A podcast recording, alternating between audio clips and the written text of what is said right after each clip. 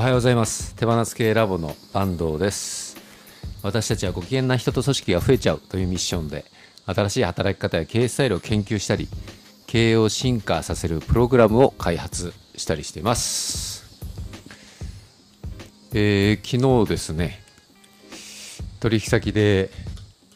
会議があったんですけれどもリブランディング会議って言って、え会社の、えブランドを、え作り直そうというそういうテーマの会議だったんですね。会社の歴史が40年で、まあ、非常に有料企業規模も大きいし有料企業なんですけども、えー世代交代の時期もあって、えー会社の、えービジネスモデルからマーケティングから、えそれから商品開発からそういったものを、まあ、長期的に見直していこうというような、えテーマで経営陣と、えそれから、まあ、オブオブザーバーというか、まあアドバイザリーのような形で、まあ、私はファシリテートの一員としてですね、えー入ってで1日かけてですねホテルかんホテルに缶詰で、えーディスカッションするということをしました。でその時にですねモチーフにしたのが蝶々なんですよね。でスライド画面で芋虫青虫ですね。幼虫ですね。青虫とさなぎと蝶の、えー絵をですね、えー共有して、えー自分たちがどこに向かっていこうとしてるのかと今日は何をする会議なのかっていうことを最初に共通認識を持ちました、まあ、つまりこの会議は蝶々になる蝶々の姿を描く会議なんだと。蝶々っていうのはありたい姿ですね、まあ、今回10年後ということを見据えたんですけども、えー10年後のありたい姿を蝶々に見立てると。その時に今自分たちはどこに現状いるんだろうということをみんなで確認し合ってですね、えーまあ、芋虫だったりえーさなぎだったり、まあ、いろんな人言う人がいたんですけど、まあ、芋虫からさなぎの間かなみたいないう形いうところでですね落ち着いたんですよね。でこのさなぎから蝶になるっていうのがすごいポイントだと考えてまして、えー芋虫と蝶々って全然見た目が違うじゃないですか。あれってなんでああいう風になるかっていうとえーさなぎの中で蝶になるんですけどさなぎの中で芋虫って一回溶けるんですよね。ご存知の方もいるかもしれないですけど、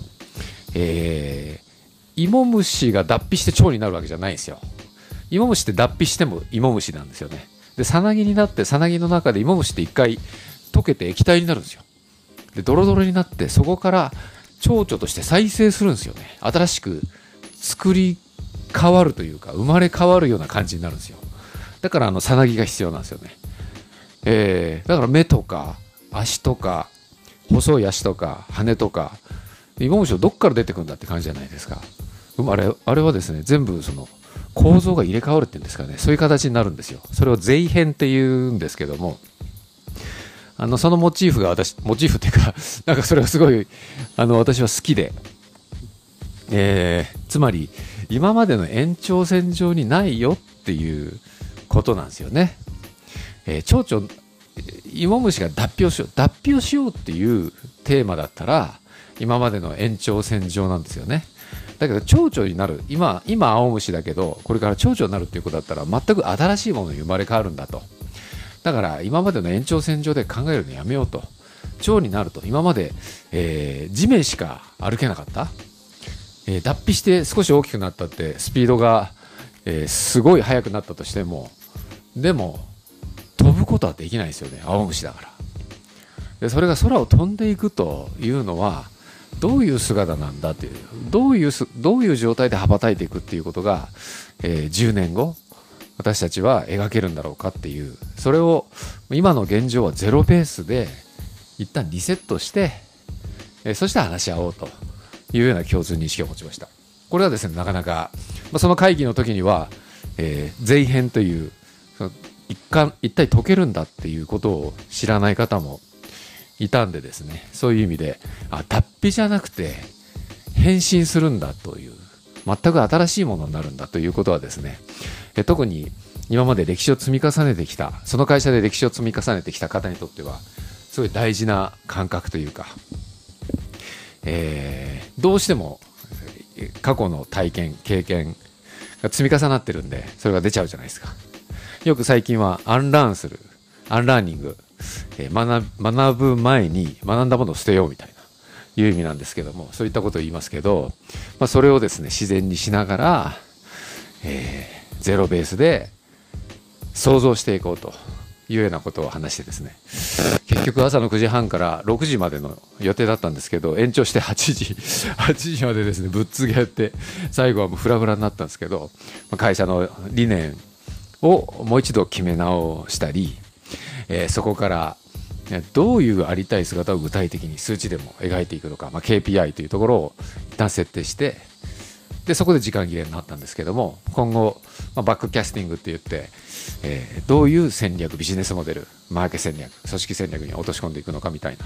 まあ、私は組織づくりが専門なので、えー、新しくアップデートしたビジネスモデルとかえマーケティングそれがどうしたら機能するのかっていうことを組織面でサポートしていく、ま、組織も時代に合わせてそれからビジネスモデルに作り合わせて作り変えていく必要がありますから、まあ、そこになると私の出番になってくると思うんですけども、まあ、そういったことを話してですね。非常にそういう創造的な会議は私も大好きで昨日もま疲れたんですけど めちゃめちゃ、えー、面白くて。お菓子もですね、まあ、私も持ってったんですけどいろんなメンバーの人たちが持ってきてくれてお菓子をめちゃくちゃ食べながらやりましたが、まあ、そういう楽しい濃い一日を過ごしました、えー、会社のアップデートっていうのはすごく大変なんですけど、